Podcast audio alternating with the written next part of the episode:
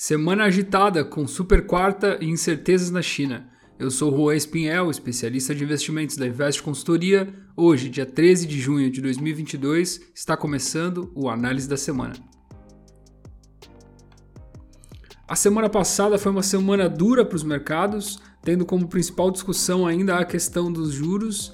Os dados de inflação que foram divulgados nos Estados Unidos na última sexta-feira, eles abriram espaço para o mercado interpretar uma possibilidade de atuação do Fed mais prolongada em cima dos, dos juros. Né? Então isso diminui as projeções de crescimento, aperta ainda mais algumas expectativas. A grande discussão também é se o Jeremy Powell vai conseguir conduzir a economia americana para um pouso suave, né? que é quando a gente consegue, consegue diminuir a inflação sem necessariamente causar uma recessão. É, a expectativa nessa quarta-feira, que a gente vai ter a reunião do FONC, é que a taxa de juros se eleve em mais 50 basis points, lembrando que atualmente a gente está num range de 0,75% e 1%. O mercado já descartou basicamente essa possibilidade de uma elevação de 0,75 basis points, mas a gente deve monitorar o tom do comunicado, as falas do Jeremy Powell e a ata do FONC que deve ser divulgada na próxima semana.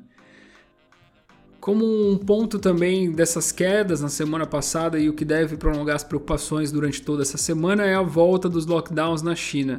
As autoridades locais alertam para uma rápida disseminação de casos de Covid em Pequim e o governo chinês já deve realizar alguma testagem em massa durante toda essa semana. É, e dessa forma não fica descartada a possibilidade de um lockdown. Né? As autoridades haviam anunciado que não teriam a intenção de voltar com esse, com esse processo, que foi realmente custoso para a economia chinesa, que eles iam injetar dinheiro. Mas basicamente agora parece que esse plano terá que ser revogado por conta desses casos em Pequim. As bolsas europeias também operam em forte queda nessa manhã, dando continuidade também ao movimento da última semana os investidores estão temendo um ciclo mais hawkish do Banco Central Europeu, que já deve começar a aumentar juros no próximo mês, ela já zerou os balanços, deve começar agora a aumentar juros de fato. A inflação no bloco europeu é muito forte, né?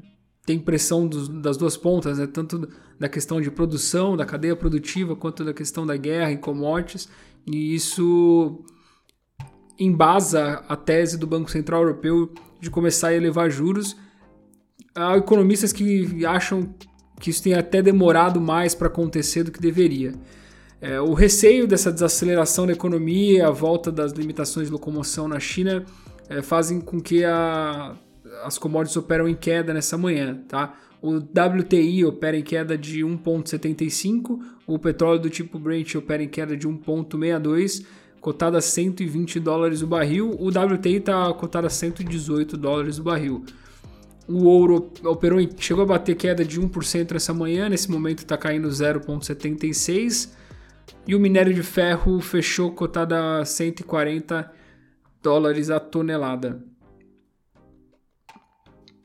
Na bolsa brasileira, a gente teve uma semana também de fortes quedas. A bolsa brasileira recuou 5,06% na semana passada e fechou ali na faixa dos 105 mil pontos, quase secando basicamente as altas do ano, restam ali 0,63%. O movimento ele se deu por fatores combinados. Né? O mercado internacional vem pressionando com juros, inflação, guerra Covid na China, que a gente já comentou anteriormente, somados aos fatores internos que basicamente são fatores fiscais. Tá? Em grande parte em decorrência dessas medidas para tentar controlar o preço dos combustíveis, que não tem adiantado, mas já compromete grande parte da arrecadação e faz com que a percepção de risco de longo prazo no Brasil se deteriore, tá? Outras questões ali também de cunho eleitoral, algumas pautas que vão que devem é, ser aprovadas durante essa semana e as próximas até o período eleitoral ser encerrado também pressionam bastante essa percepção de risco. É, apesar do Brasil já estar num ponto mais avançado dessa política monetária, a gente já, já vem aumentando os juros muito antes das principais economias do mundo, para tentar controlar esses, esse movimento de inflação. Nessa quarta-feira a gente tem Copom, o mercado se divide entre as projeções de uma alta de 0,25 e de 0,50 e se haverá ou não mais uma alta residual na próxima reunião de agosto. Fato é que esses dados de inflação que vieram na última semana trouxeram algum alívio para os mercados.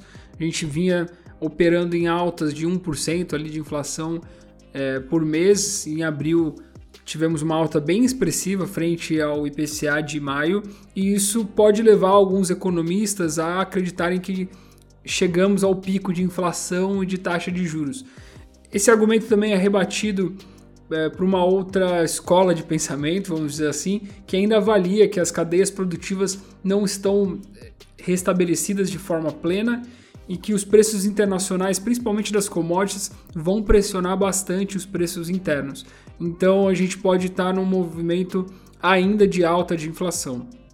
E isso basicamente justificaria mais uma alta residual de juros na reunião de agosto. Mas a gente deve esperar a ata do Copom sair na próxima semana. E esse foi mais um análise da semana. Não deixe de nos acompanhar no Apple Podcasts e no Spotify toda segunda-feira pela manhã com as principais notícias do mercado. Muito obrigado a todos e até a próxima.